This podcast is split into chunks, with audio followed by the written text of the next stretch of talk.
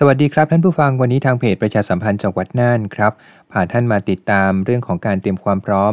จัดการประกวดนางสาวด้านประจำปี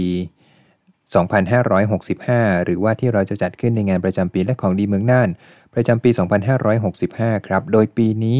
จะมีทางภาคเอกชนนะครับ มาดำเนินการจัดการประกวดนางสาวน่านด้วย นายชัยนรงค์วงใหญ่ครับรองผู้ว่าราชการจังหวัดน่านวันนี้ได้เป็นประธานในการประชุมเตรียมการประกวดนางสาวน่านประจำปี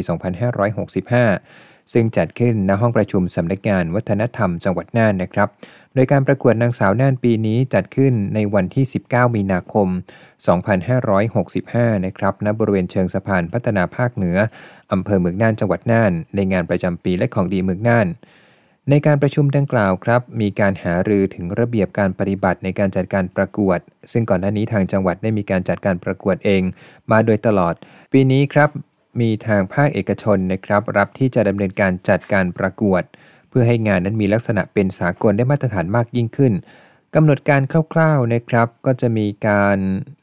รับสมัครในวันที่ 11 ถึง 24 กุมภาพันธ์ 2565 นะครับ รับสมัครสาวงามเข้าประกวดณสำนักงานวัฒนธรรมจังหวัดน่าน วันที่ 25 กุมภาพันธ์ครับ ก็จะมีการจัดประถมนิเทศ ตัดสินการประกวดนางงามผิวเนียน ในชุดกีฬา อบรมบุคลิกภาพ ณ โรงแรมน้ำทอง และก็กิจกรรมบำเพ็ญประโยชน์ของผู้เข้าประกวด และในช่วงค่ำก็จะมีการถแถลงข่าวที่บริเวณขวงเมืองนะครับวันที่ 19 มีนาคมครับ 2565 ก็จะมีการจัดการประกวดนางสาวน่านที่บริเวณเชิงสะพานพัฒนาภาคเหนือ ดังนั้นจะขอเชิญชวนครับ มีการเปิดรับสมัคร หญิงสาวอายุระหว่าง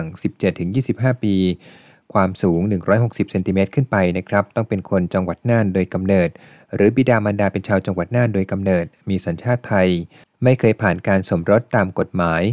โดยขนบธรรมเนียมประเพณีหรือพิธีกรรมทางศาสนาใด ๆ ทั้งในและต่างประเทศ ไม่เคยมีบุตรหรือตั้งครรภ์มาก่อน ไม่เคยรับตำแหน่งชนะเลิศในการประกวดเวทีระดับจังหวัด ประเทศและนานาชาติ ไม่มีประวัติอาชญากรรมหรือประกอบอาชีพผิดกฎหมาย หรือมีความประพฤติอันเป็นที่รังเกียจของสังคม